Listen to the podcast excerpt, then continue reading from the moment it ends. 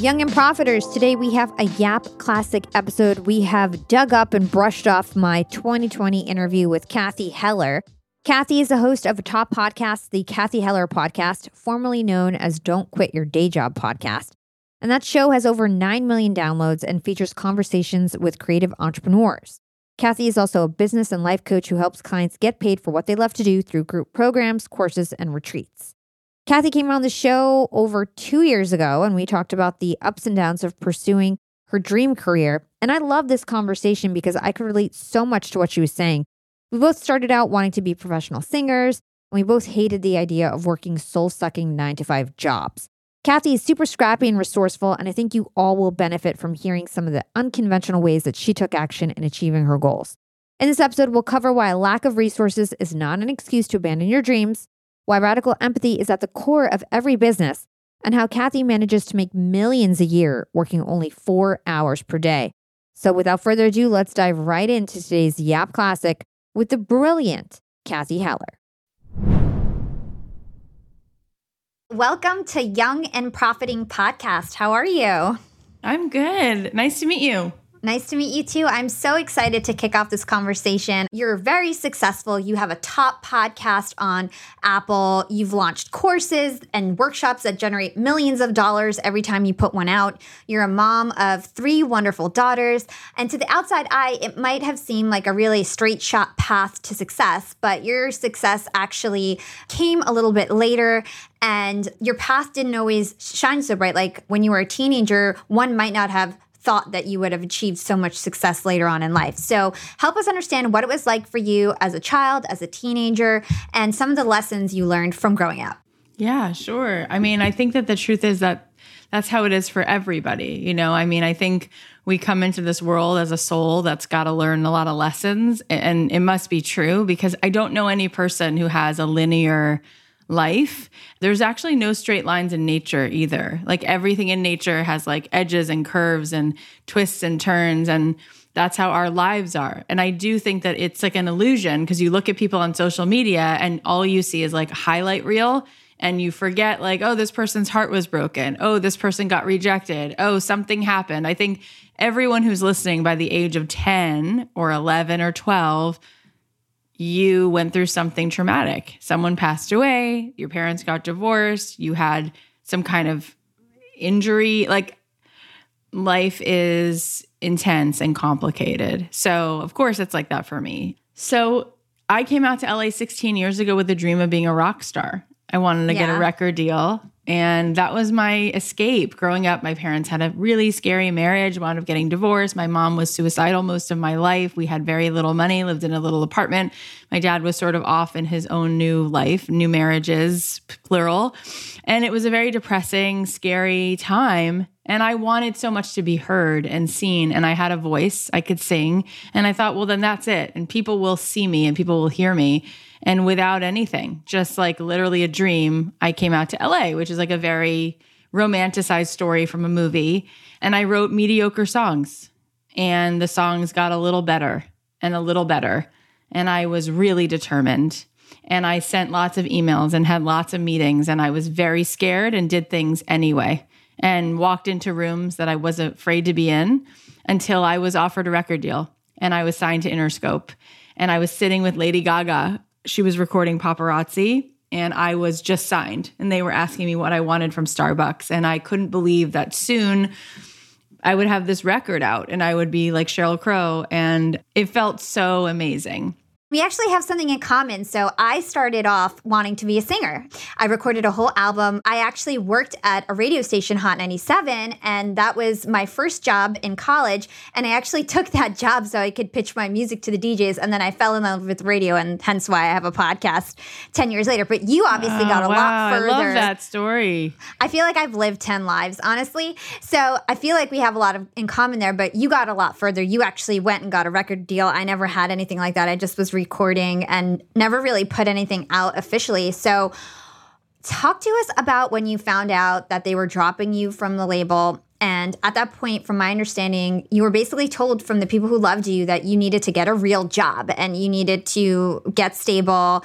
And how did that feel? And what did you do to sustain yourself after that? Yeah, I was driving in the car, which is where you spend most of your time in LA. And Ron Fair was my producer. Ron Fair, most people know him now from producing Christina and the Pussycat Dolls. And and he called me and he was like, Are you driving? I'm like, Yeah. He's like, Can you call me when you get home? And I'm like, I'll just pull over. And of course, he told me Jimmy Iovine loves you. Everybody loves you, but we're not absolutely certain we're going to sell 50,000 copies of this record in the first day and we can't take a chance and I know you'll be successful. There's something about you and I'm like yeah yeah yeah. He's like no no no you're going to be successful but like this might not be like the path for you. I'm like great that's what I want to hear you know? Yeah. so yeah. everybody said to me like grow up. Like this is reality. Like nothing's mm-hmm. going to happen for you. You're going to be an adult and being an adult means being practical and being miserable. So get a yeah. job get health insurance and like when you're on a Sunday afternoon, you can do something you like. When you're retired, you can do something you like, but not with your life. And I was like, that's so depressing. No wonder my mom's depressed. No wonder my parents were miserable. This is what being an adult is like. Everyone just convinces you that you have to be unhappy. so I was like, great, I'll go get a job job. So I got a job at a nonprofit because I was like, I'll do something nice for the world. Well, it was the most dysfunctional place I'd ever worked. Then I got a job in an interior design firm because I was like, well, I'm really creative. So, like, maybe I want to be around creative things. No, but you needed to do math. And like, I didn't like it. It wasn't really what I'm good at. Then I got a job in a casting office. I worked on the Ghost Whisperer pilot with Jennifer Love Hewitt, and I hated it. I was like, everyone is so superficial. Not her, she was really sweet, but like the casting world was so nitpicky and like even the ways that the assistants wore their clothes to work. It was like, what are you, a fashion designer? Like you have to be the cool kids in high school. Everyone was so insecure. I was like, what yeah. am I doing here? Then my friend said, no, you're doing it all wrong. If you're not going to do what you love, you go make money. And I'm like, great. How do I make money? She's like, you work in finance or real estate. I'm like, well, I'm not good at math, so I'll go work in real estate. So mm-hmm. I get a job in commercial real estate because they're like, no, you don't sell houses, you sell multi million dollar shopping centers. And I'm like, great, because I hate any, I don't want any of it anyway. So, like, fine, I'll sell a $200 million shopping center. So uh-huh. I go to work for these like guys in Brentwood who are like total frat guys. You know, like they drive their Porsche Cayenne, they wear their press shirts, and I'm blowing out my hair and I'm wearing high heels and pantsuits. And I'm actually good at it because I realize in that job, what you have to do is just talk to people and have a good personality. And you're talking to people with lots of money. These are not people who you have to convince. Like they're all like, oh, I need to diversify my, my portfolio. Sure, I'll buy that 200. It's ridiculous. So I was actually pretty good at it. And two years into it, of course, I wasn't making millions, but I was making a couple hundred grand.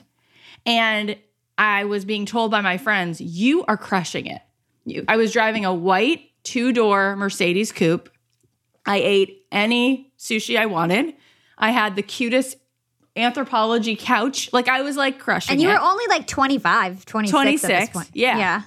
And I looked in the mirror one day and I did not recognize myself. And I just started bawling my eyes out. And I said, I'm going to go into work today and I'm going to quit because I didn't move out to LA for any of that. And I've come to realize that the greatest regret of the dying is I didn't live life on my terms. That is the number one thing that people say when they're dying. I didn't live, and I was like, that is not worth it. No amount of money, no amount of anything. And for my friend group at the time, making $198,000 was a lot of money for a 26 year old. Yeah. And here I was being super smart. I quit my job. Yeah.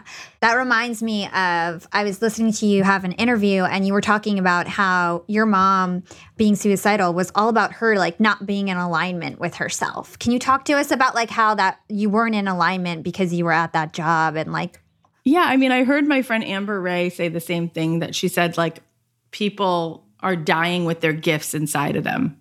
And I felt like my mom that was her deepest pain. She is talented. She is empathetic. She has depth and she's sitting on the couch watching the news. Like she knows there's something else she's supposed to do.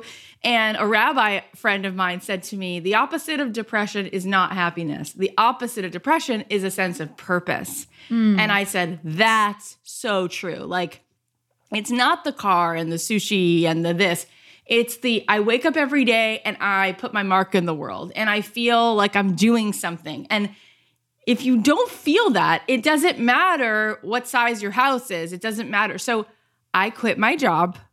And here was the problem I had no path. And this is what I want your listeners to hear me say.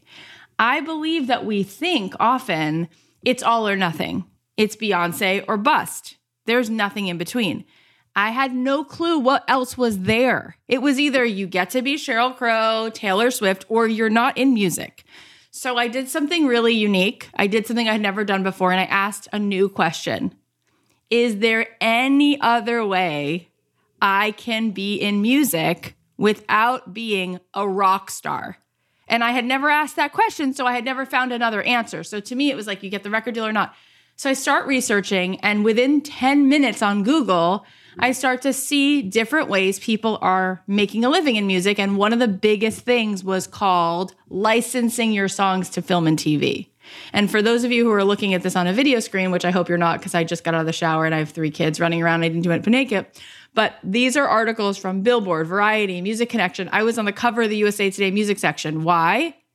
I started licensing my music. But let's go back.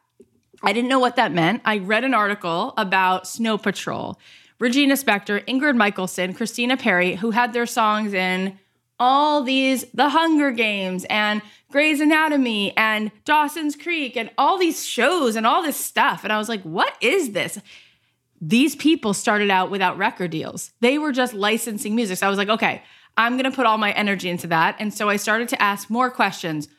What songs do these people need? Who are these people? What's their email address? How do I make a relationship with them? And I made it my job to focus on that. And it took 18 months. And by 18 months, I was out of money because I was living in LA without a job, spending $2,500 on rent.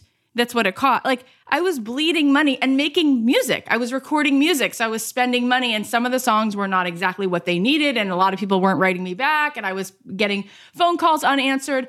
But after 18 months, I got my very first license and I made $58,000 and they used a song of mine called We're Good Together. We're good together, we're good together. Look at how we shine. Anyway, they used the song in a Hasbro commercial and they paid me 58 grand just to use it, not to own it. Amazing. Then I licensed it again to something else. Then I wrote another song. Then I made another relationship with ABC. Then I wrote songs for Switched at Birth. Then it and then it all just tipping point, like boom.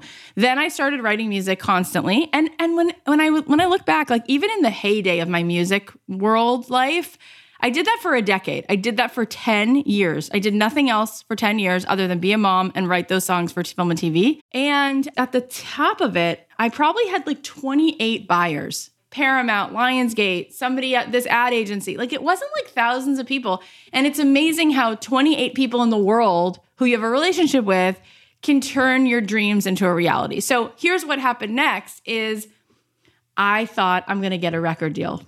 I was still holding on to that. So I was like, look what's happened. Like my song was in this movie, it was featured. Like, you know, people are going to, things are to start to happen. It didn't happen. What happened was something I didn't predict, which was that other artists did this. Hey, um, can you help me? Hey, can you help me? Like knock, knock, knock, like emails, phone calls. And I'm like, why are you calling me? Like, I can't help you.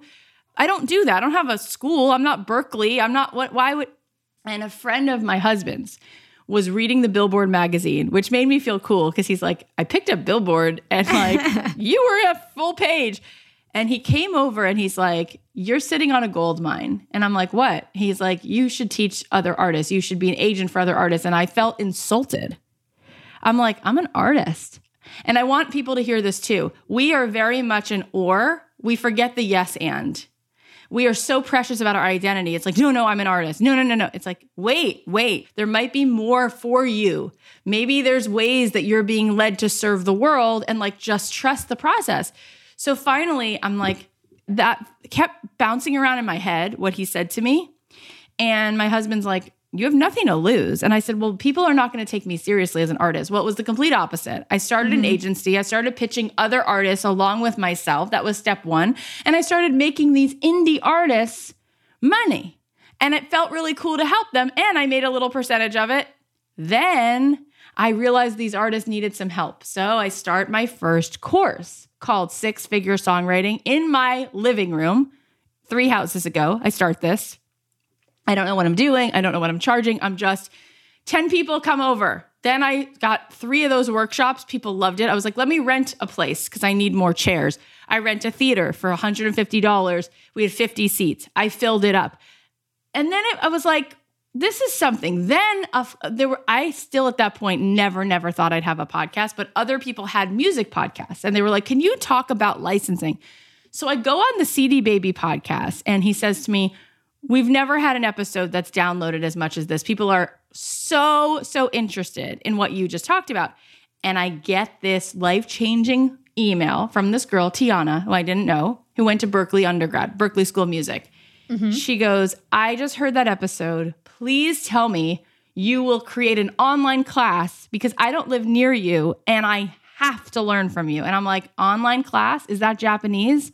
What are you talking? I really didn't know that world. Like I was coming from like record deal to like living in LA, writing music for Disney soundtracks. Like, what's an online class?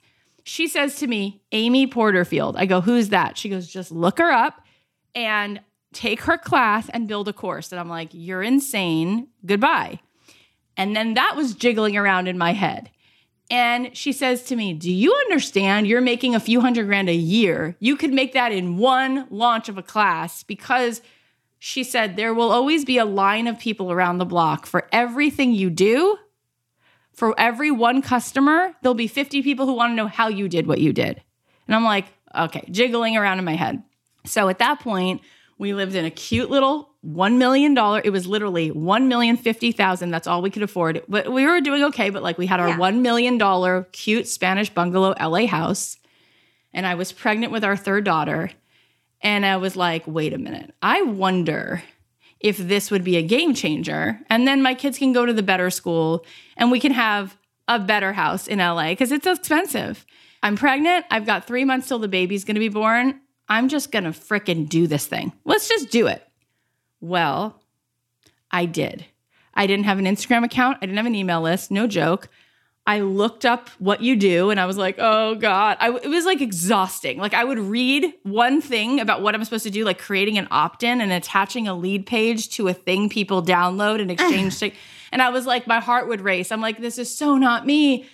But I did it. I created one freaking opt in, which was like, here are the 10 things you need to know to license music. I love it. And I put it out and I didn't know what I was doing, but like I posted it in a Facebook group and then people shared it. And I thought, okay, if I get a thousand people to download this free thing, I'll do a free webinar. And I had never done a webinar and I had a big pregnant belly and I had not one slide because I didn't know what slides were. I didn't know how to do that. I go on, I do this webinar for 1,014 people. It took six weeks to get that many people who were like, sure, I'll do this thing for you. I, I want to learn. It's free. I do a one hour webinar straight to camera, pour my guts out. I'm like, here's what I did. Here's what you can do. Write this down, write this down, write this down. At the end, I said, I'm going to do a class. It's called Six Figure Songwriting. It's a year. I made it up. Now my classes are 12 weeks. Like I never would do a year. but I didn't know what I was doing. I was like, it's a year. It's 997 because Amy Porterfield said 997 is a good price, $1,000, right? 147 people bought it. And that night, I looked at my husband and I was like, I just made $147,000 in one day. That's crazy. Then I had the baby. I taught the class. I loved teaching the class. And then one of my students said, You need to have a podcast. And I was like, I don't know what that means. She goes, I know a woman who sells ads for Bill Burr Adam Carolla and a bunch of comedians who have podcasts. Just have coffee with her. And I'm like, sure, I'm 10 days postpartum having a baby. Fine. And this woman says, you need about 10,000 listeners to make it even worth it. I'm like, that'll never happen. But okay, great. I start a podcast. And then within two weeks of starting the podcast, I get a call from three book publishers saying, This show is phenomenal. People want to leave their day jobs. People want to do something creative. This is amazing. We want to offer you a book deal. I'm like, I can't write a book. I really haven't written anything like that since 10th grade English class. So give me a minute. Meanwhile, I had just launched the second launch of the music class and it made 441 grand. Then I launched it again, it made 750,000. Then I figured out something that now I do which is not a webinar, but a five day challenge. And I've perfected it. And now when I launch, we'll make like a million and a half dollars with very little Facebook ad spend. Maybe we'll spend $5,000 on Facebook ads, but the challenge, I am like the queen of doing a challenge. Meanwhile, I start this podcast and it starts to blow up. We're three years in, we're at about 15 million downloads now. It's a dream. And I start realizing I don't want to just teach musicians.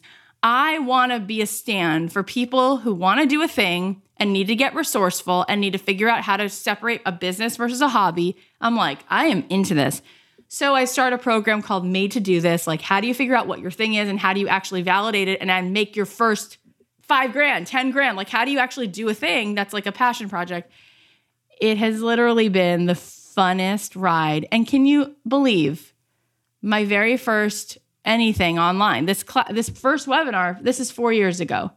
The it's podcast crazy. starts 3 years ago and now every quarter we're making uh, we're making multi-millions and this is the best part. Now I teach other people how to do that. Yeah. Isn't that fun? Let's hold that thought and take a quick break with our sponsors. Young and Profiters, they may call me the podcast princess, but I'm also the LinkedIn queen. I've been a LinkedIn influencer for six years now, and I teach one of the most popular courses about LinkedIn.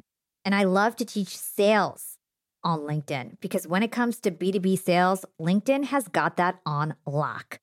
LinkedIn is where all the decision makers are hanging out. There are 180 million senior level decision makers on LinkedIn and 10 million C suite decision makers. These people are on LinkedIn and they're in the mode to buy. They're using LinkedIn for their buying journey to research vendors or sales reps that they might work with, to look up how to solve their problems, to learn from industry thought leaders. They are in the mode to buy, whereas on other platforms, they're in the mode to be entertained. You want to get them in the right mindset. You want to cut through the noise with LinkedIn ads. In fact, 79% of B2B marketers rate LinkedIn as their top channel for paid media. And LinkedIn has the best targeting because they've got all these different inputs.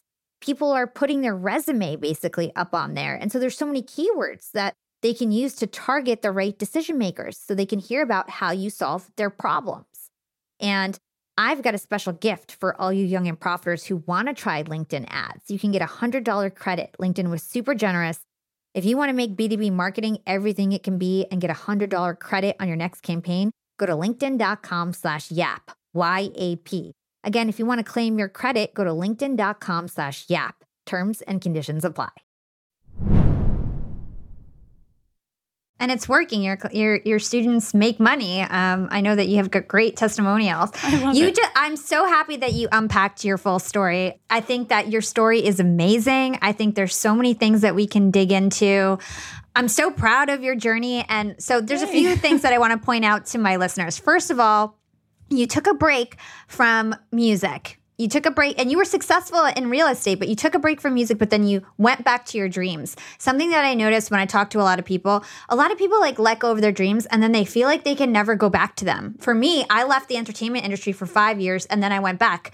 I never thought I would go back, but everything is just kind of like upstream momentum because I'm following my passion and your action and plus passion can make anything happen, right? So that's exactly what happened to you. It's like you just got interested in things, you didn't know how to do them, you didn't know how to start an online course, you didn't know how to do a podcast, but you just tried. And something else that you often talk about is that you don't do things perfect. You do them messily. Oh. Tell us about that. Tell us about how you just jump into anything that you do and just get started because I think people really need to hear that. Well, I agree with you. Three things about that. Number one, what you just said is so true. And I heard Tony Robbins say years ago our greatest resource is our resourcefulness. And the thing that lights up strongest in the brain, I took a bunch of classes at UCLA. They have this mindful awareness center. And I took a couple years of classes there. And they said the thing that lights up strongest in the brain is not love, it's not hate, it's enthusiasm. So when you are enthusiastic, other people are magnetized to you. So when you get resourceful and bold and you take messy action, there will be momentum. I said messy because you're right. I think that the biggest thing I see that stands in people's way is that they don't want to do anything unless it's perfect. And the people I know who are successful have an action taking bias, meaning they will hit it out of the park, but that's because they swing for the fences constantly. That's because they get up to bat more often. Like you could say Michael Jordan, he is the greatest of all time. Meanwhile, for every point he made, how many shots did he miss? Right? It's the unrelenting. And that is what creates mastery. So Serena Williams, you know, she started out behind her sister and she was like, Oh, no, you don't. Like, I will crush you. And she gave herself permission to play until she was better than her. But she wasn't Mozart day one, right? We, we that doesn't exist. And so when you look at Justin Timberlake, when you look at John Williams, when you look at, I'm thinking of music people right now because I'm in that field. Anybody at the top of their field, right? Anybody, right? Like athletics and science, Elon Musk. Elon Musk was borrowing money for rent 12 years ago. So what do we know about those people? It's courage, and it's courage to be imperfect while you're iterating. Elon Musk said, I'm going to do this thing called electric cars. And if somebody beats me to it, that's great because I actually just think it's an important thing the whole world should get on. I'm probably going to fail a few times. You know what I mean? Like, I don't really know what I'm doing, but I, I'm all in to figure it out. So I think we have to think the way scientists do. Like right now, people are going into work. Can you imagine being a scientist who's trying to find a cure for cancer? And you've been working at this for 45 years, and every day it's a no. Every day you have nothing. Except as a scientist, they feel the reason they stay in it because they're like, oh my God, here's what we learned that doesn't work. Isn't that amazing? We know so much more and we're getting closer. So instead of looking at failure as the end, they see failure as feedback. And that is so crucial. And I'm one of those people. I think part of having an uncomfortable childhood was a blessing because there was no illusion that life is just like easy and smooth.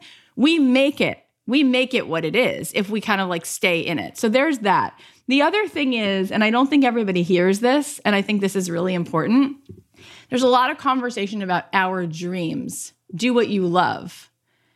There's a more important piece. The more important piece is radical empathy for other people. We're not put here because it's about us. We're put here to serve. So I had to let go of my dream and open the door to is there any other way that I'm of use to the world, that I can be of value to the world and put my ego aside. And I started to find out in the way that I even was successful with my music. This is interesting. This is important. I wasn't successful in film and TV because I wrote songs I wanted to write and people bought them. No, it was because I would have these conversations with the head of soundtracks at NBC and say, What do you need? What story are you telling? Oh, you know, Cathy, we have this sister movie. Can you write? I'll be right back.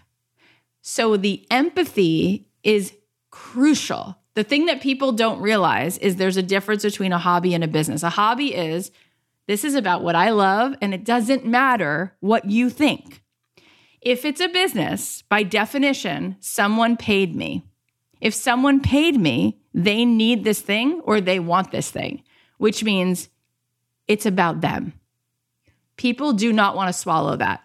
But I'll tell you what, the people behind Apple products, the people behind Skippy peanut butter, the people behind any business you love care so much about what you want. And that's why they're successful. And a lot of people have a very hard time with that and they're missing the boat because it's a pleasure when we do something and somebody is uplifted by it. So what I did is I just kept looking for like where am I needed. So then these students were like, "Can you teach me?" And at first I was like, "No." And then I'm like, "Let me say yes." And it worked. Then somebody else was like, "It's inspiring. Start a podcast." Okay, let me do that. Then I start seeing that people need this. I'm like, "Let me do that." And it starts being that I'm led not by what I love, but by what people are saying as a reflection. This is what I need from you. Now that's different from this is what I need. It's it's a problem I can solve. It's them saying to me, like, there's a lot of people who, for years, people have said to them constantly what they love about them, but they ignore it. Everyone who's listening has gotten feedback at some point in their life like, you're such a good listener. You're so good with clothes. You really help give me good advice. Every time I'm about to build something, you come over. Listen to that. It's a problem you were built to solve.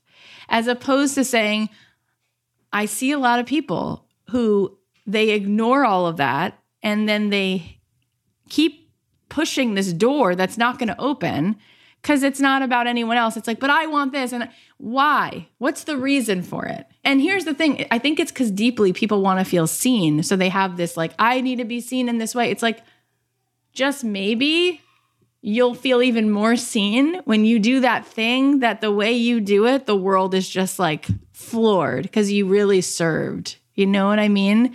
So I've just come to see how empathy plays a big role in the way that we show up in business. And then I've also learned a lot about what actually makes people buy things and how sales is like it's it's a long runway. It's not here's a product, here's a service. It's like let's build the intimacy. Let's really connect. Let's like make sure that you feel that I get what you need first and you have a full experience of this thing and then I don't even have to sell you on it because, like, we're already in a relationship. So, business is relationships, it's not numbers. And I've learned that. And when you focus on that and you just make deposits with people and you think of, like, how can I show up and how can I give? And I mean in a very tactical way, and we can talk about it more. It just happens. The momentum just shows up. Yeah.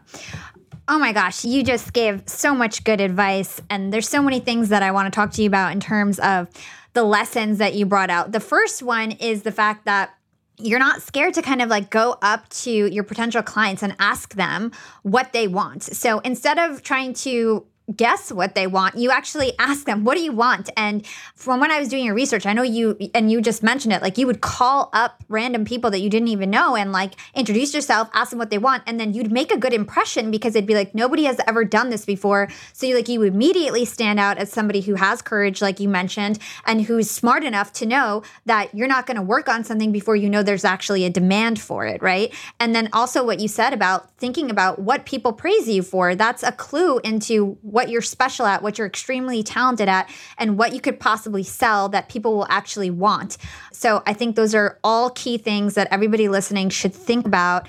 One thing that I want to go back to is your resourcefulness. So, can you tell us an example of when you were relentlessly resourceful? You did something that most people wouldn't have done um, to get that job, to get to that next step. I mean, constantly, every single day is the answer. I'm doing it constantly.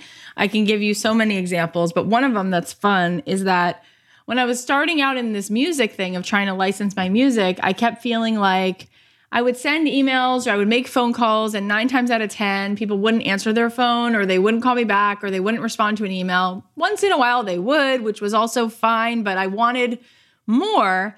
And I thought, you know what? It's nobody's job to help me. And I think that people get really cynical and they're like, it's such a mean business. It's like, eh, look, this person is sitting at a desk, they have a job. Then after work, they have to take their dog to the vet. They also have their own issues. They have a boss. Like, they're not just waiting for a stranger to call them and go, Oh, how can I just give you a lecture on what you need to do for your career? Like, that's not fair. That's yeah. not, do you do that every day? Like, no. So I realized I have to make deposits. I have to make a relationship before I can ask them to even tell me what they need. And trust me, who am I? They're just going to tell me, oh, yeah, we're working on it's like, so I needed to kind of connect on a human level. So one day I'm sitting at my computer and I'm like, I got to do something out of the box. And I'm just like, I don't overthink things. That's one of my strengths. I'm like, everybody likes coffee. So I just open up my computer. I'd never at that point made anything, so I'm not good at graphic design. I pull a picture of a Starbucks Frappuccino off the internet. I pull a picture of a little girl with a, a guitar off the internet. She was like a cartoon girl with a guitar. And I put a plus sign between them. So, like this little girl with a guitar, a plus sign, and a Starbucks. And I wrote on top of it, mochas and music. And then I wrote step one, tell me your favorite Starbucks drink. Step two, tell me what day and time to drop it off. And step three, I'll leave you with some music and some coffee, and that's it. I took this little PDF image and I put it inside of an email and I sent it to about 80 people. And a bunch of people said nothing. And some people said no, thank you. And 26 people said sure. And I'm like, oh my God, I'm going to start delivering coffee. So I'm like, what do you want? And then I went and like, I actually added to it. I was like, does your assistant want something? Because I figure, okay, so it's going to cost me 15 bucks, but it'll be so awesome. I walked in the 26 offices of different people who chose music for TV shows and ads. And would you believe, a year later, there was a Billboard article, and the editor of Billboard said, How many licenses did you have this year? And I said, 26. Wow. Every one of them worked with me. And that was the breakthrough. It's like, and and I didn't have the music already that every one of them needed, but I walked in that office and I did not take the bait. I didn't say, "Let me tell you about myself." Nope. Mm-mm. I really held on to what my mission was, which is this is not about me. I said, "Here's the coffee." I was ready to walk right back out the door, and they each said, "Sit down." In some offices, I stayed for eight minutes. In some offices, I stayed for an hour. We didn't talk about music. I asked them about them. Why do you like your job? What got you into it? What's your story? Do you have kids? Do you like living in LA? What like we just went into like a conversation and I was really truly interested because I really admire these people and I was actually so impressed at how many of these people helped all these indie artists and they're not record label executives making this big money. They're just music fans who find these artists and then these artists blow up. So I had a lot of respect for them. It wasn't fake. Well, it led to a, a relationship where then they were like, you know what? I will listen to this music you brought and let me follow up with you. And so then they would give me a shot. You know, Cathy, we're working on something. We need a song about home. Let us know if you have something. And I'm like, I'll go write something. And then sure enough, I did. And they liked it. And then it led to the next thing and the next thing. So I think that that was pretty resourceful. And I do stuff like that constantly, nonstop. So I love that you were just so creative. You just did something that was totally out the box. You didn't know if it would work or, or not, but it didn't take much of your time to just put a PDF together and send out an email blast. And and then the long-term effects of it were amazing. You got 26 people the following year who worked with you. So I think that's so cool, so innovative, and just shows like how much you think outside the box.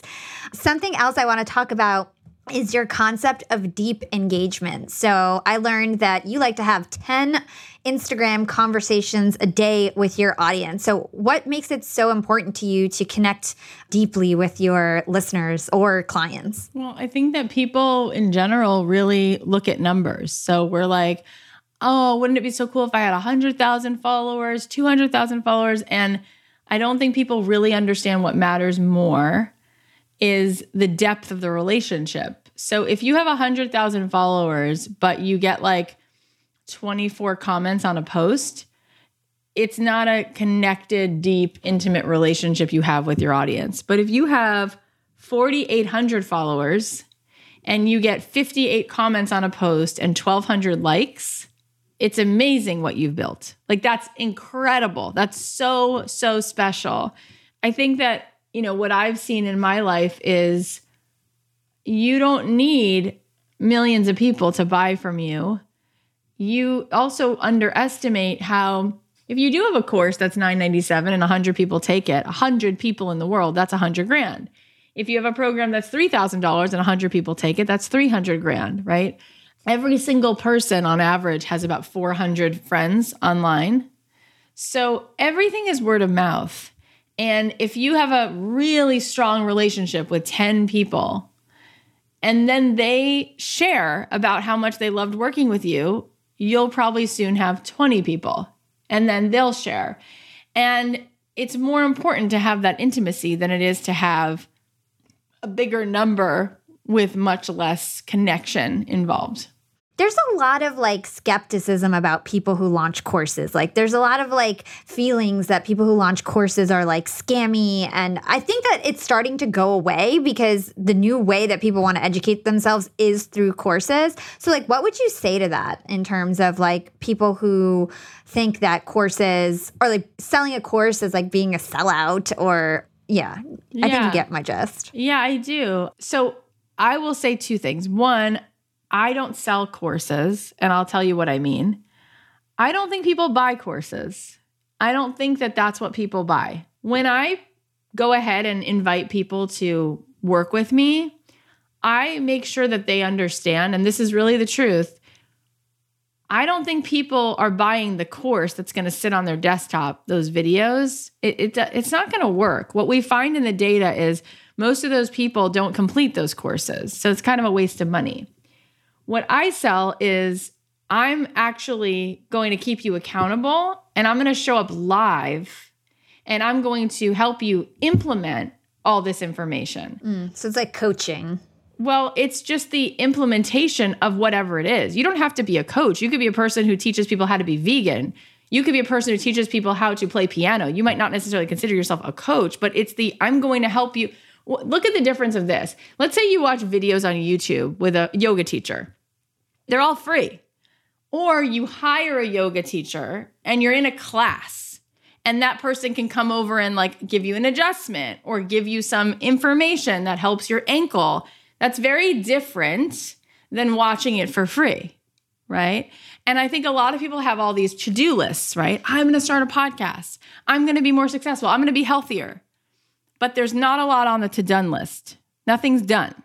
So, what I think I do is I say, if you actually want to start a business, if you actually want to start a podcast, if you actually do want this year to license your music and you want to be doing it, not thinking about it, but doing it, then this program is an insurance policy because you will get it done. So, the way I set up my programs are like these full, interactive, immersive things where there's a tremendous amount of built in accountability, and there's a lot of live engagement, Zoom calls where it's like it's constant. For me, that's worth everything. And if you look at a school, right, like a college, and people are paying, depending where you go, could be 20 grand a year, 70 grand a year, and it is theoretical. It is theory.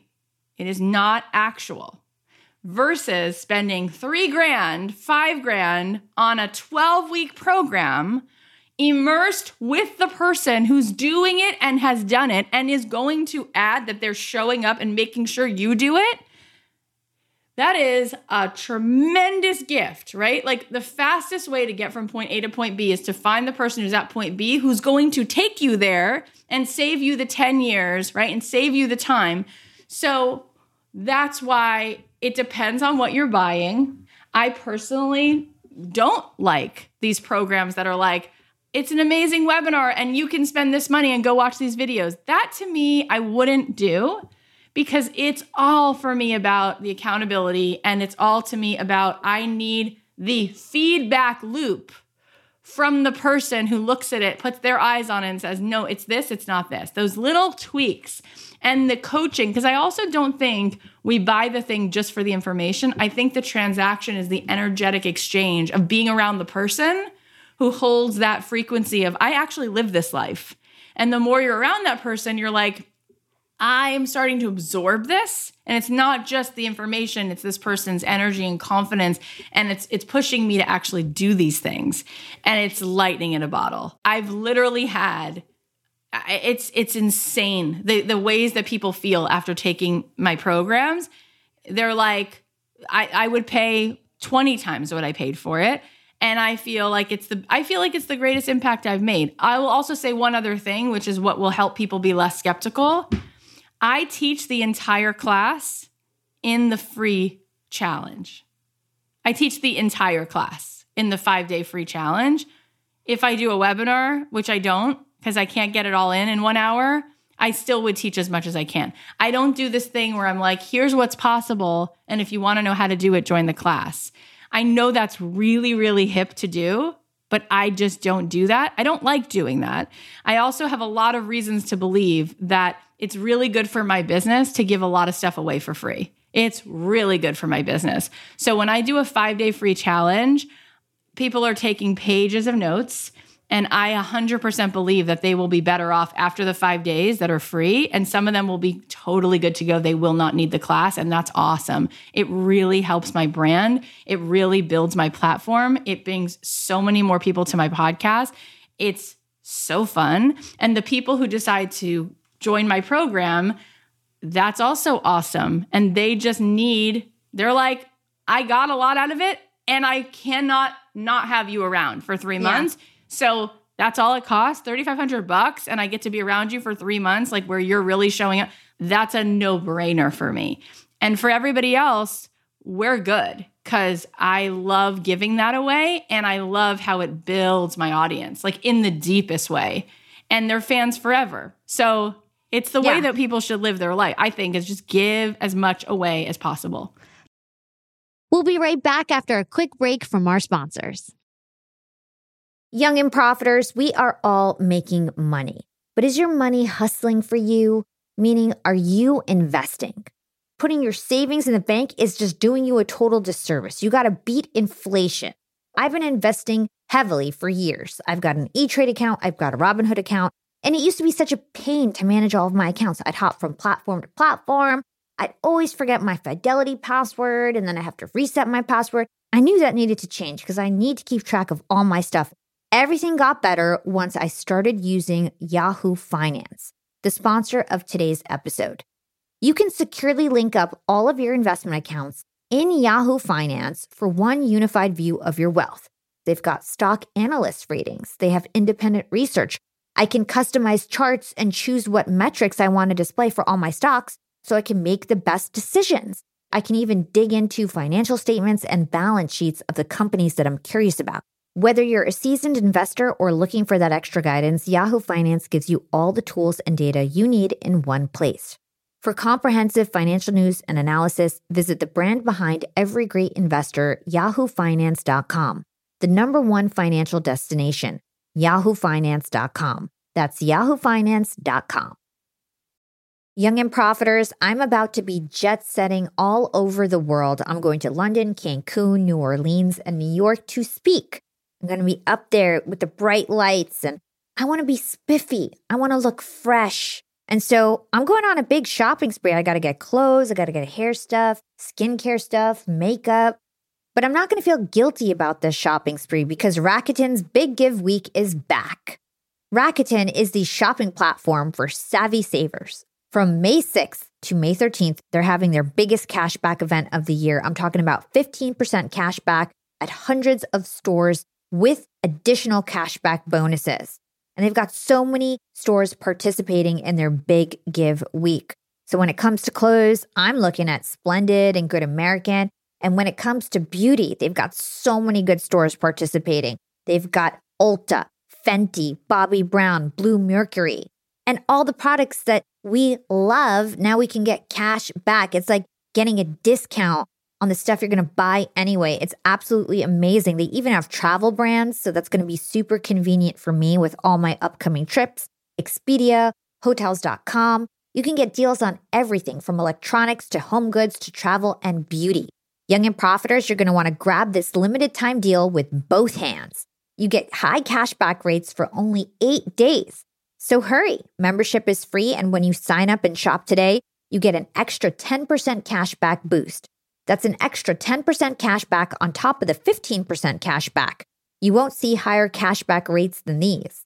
Go to Rakuten.com or download the Rakuten app at R A K U T E N. Shoppers get it.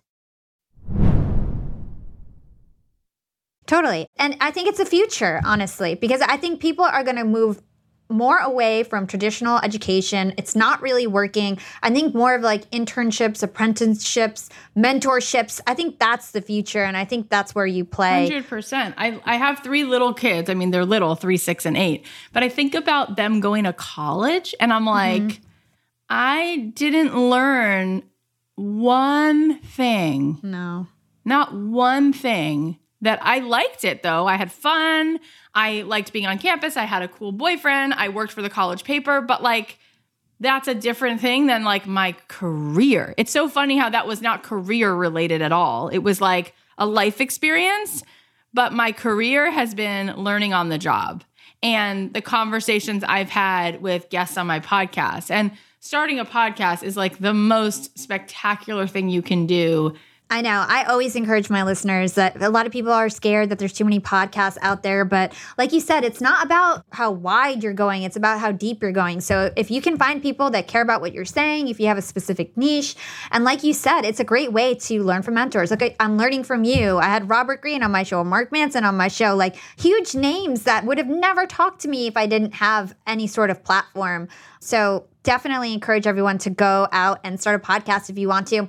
I want to talk about your workday because I learned that you only work four hours a day. Sometimes less. That's crazy to me. I'm here working literally I have a full-time job, I have my podcast, I have a freelance project, I have a client. Like I work 80 hours a week, 90 hours a week. So I want to know how you are able to manage all because you have multiple projects too. How are you able to do everything in 4 hours a day? Well, I started out working like that nonstop. And then I realized the more successful you are, you work smarter, not harder. That's it. So I actually think it's less work to make multi million dollars than it is to make $40,000. If you're making $40,000, you are working standing on your feet all day long. It's hard.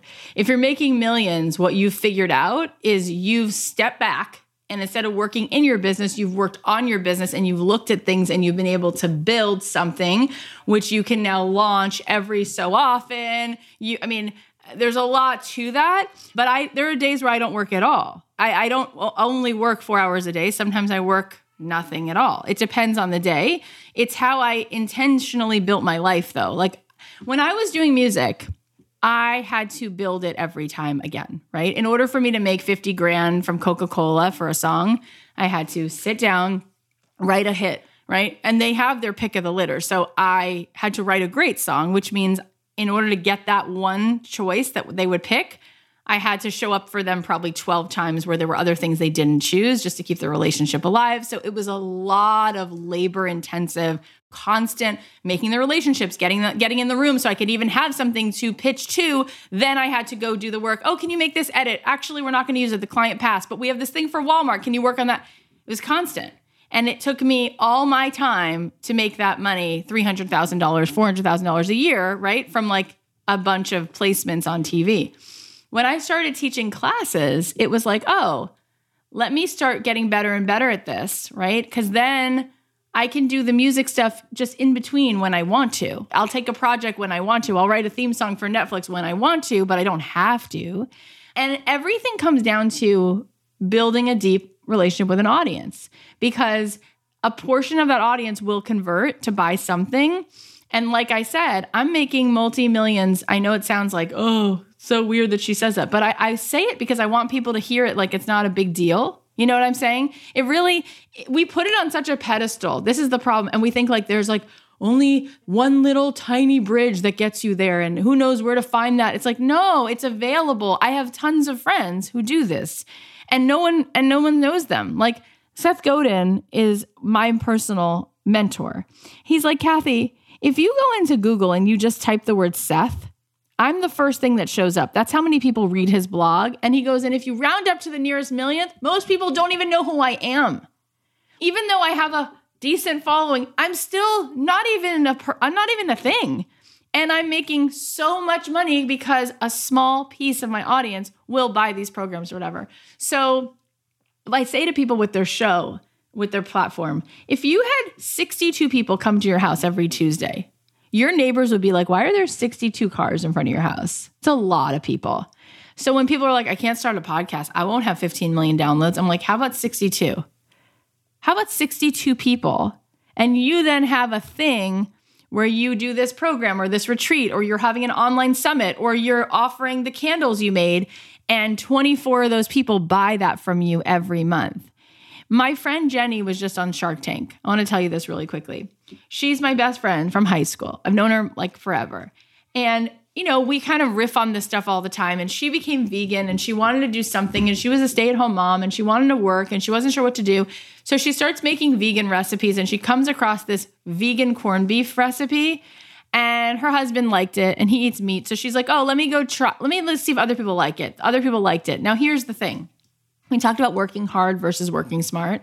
If she would have said, I'll sell a sandwich to each person, one at a time, that's like 15 bucks a sandwich at, at best, right? No, you know what's smarter? Zoom out. And instead of having to sell hundreds of sandwiches to hundreds of humans, how about you get one client and you zoom out and say, Who's my one client? Oh, I'm going to call this really popular deli in LA and see if they want to buy 100 pounds of corned beef. Let me call another place. How about Dodger Stadium? Do they want one kiosk with vegan food? So she did that. And three weeks in to her business, she's on the phone making the calls no one wants to make. She's calling the managers of the delis. She was calling Quiznos corporate. She was calling Whole Foods and scared out of her mind. This is how you work four hours a day. Because that's smart. That's the smart way. Not getting a food truck and selling it one at a time and trying to make $800. No.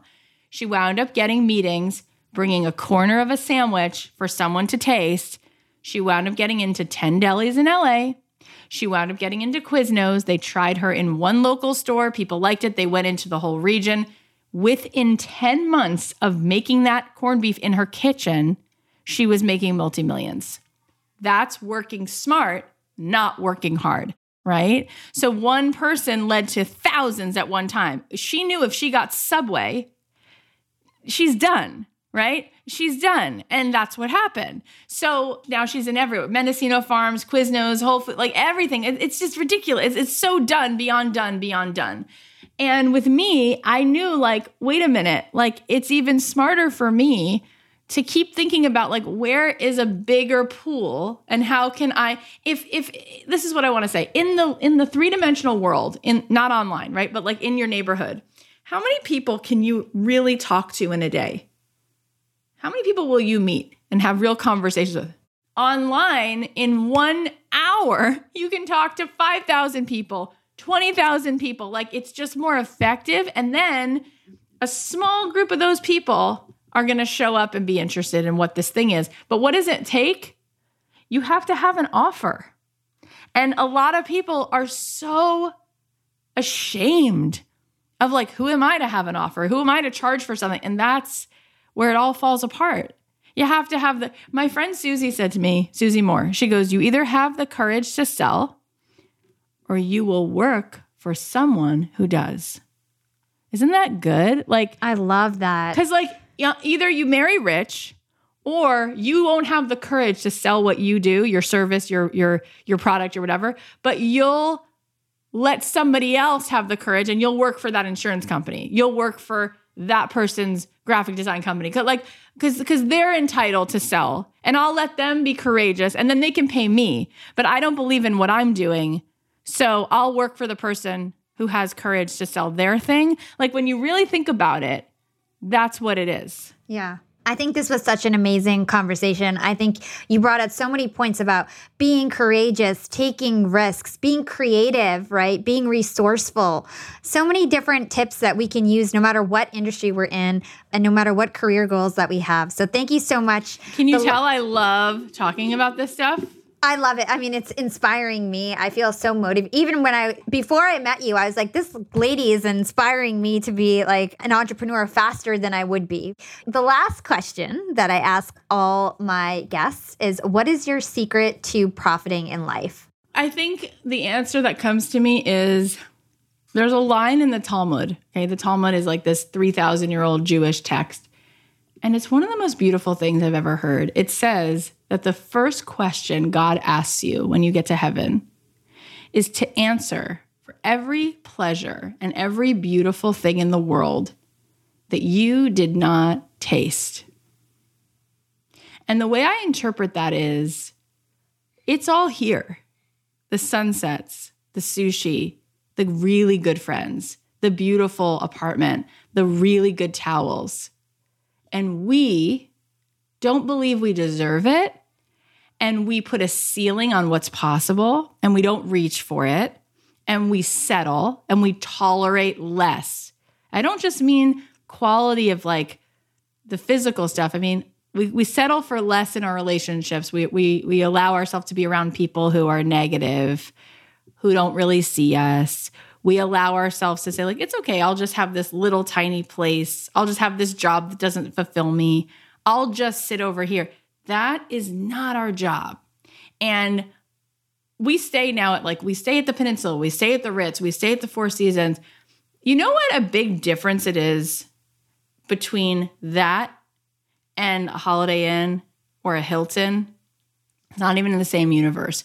Do you know what a difference it is? The, the quality of women friends in my life right now, we are all courageous, hardworking, vulnerable people who make seven figures because we show up and we show up for each other, right? And there's no snickering going on. Everyone is like integrity. That is the cost of admission to the cool club is you're going to be vulnerable, you're going to have empathy, you're going to show up for yourself, you're going to do that hard healing work on your inner child, all that stuff.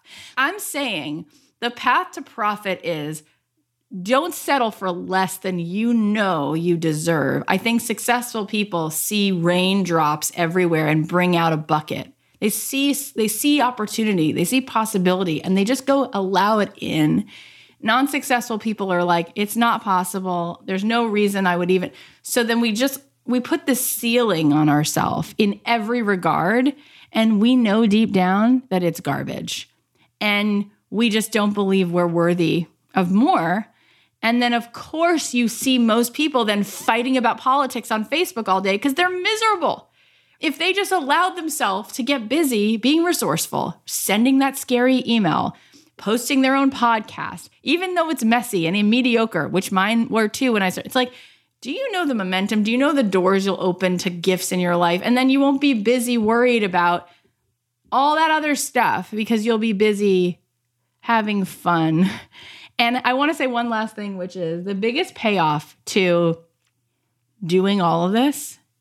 It's not even about, oh, my podcast has these downloads. Oh, we we got married, check. We have this house, check.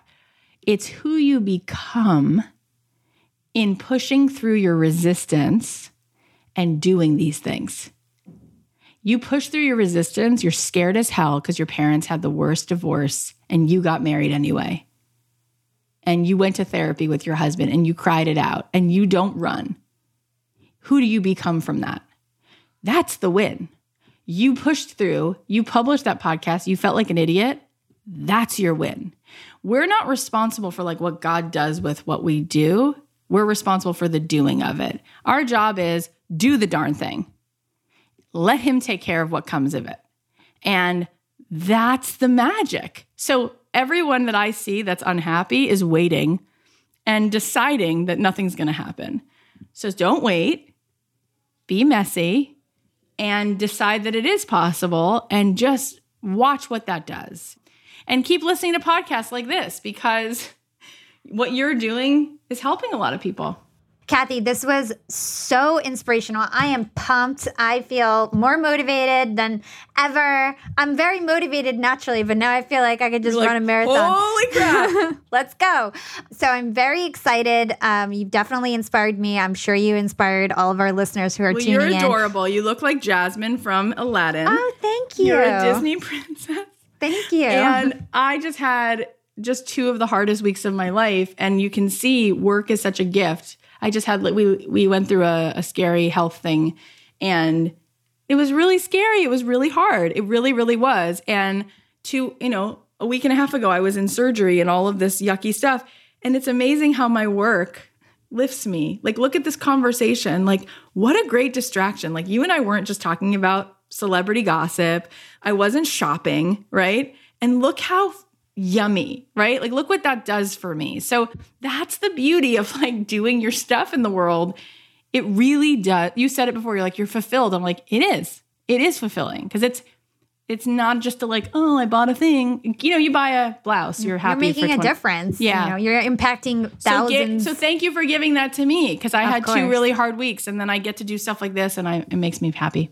Yes, and you'll be happier when it comes out too. So, where can our listeners go to find more about you and everything that you do? Well, you can come to Instagram because I'm very active there, and I'm at Cathy.Heller, C A T H Y dot H E L L E R. And then the podcast is really, really awesome.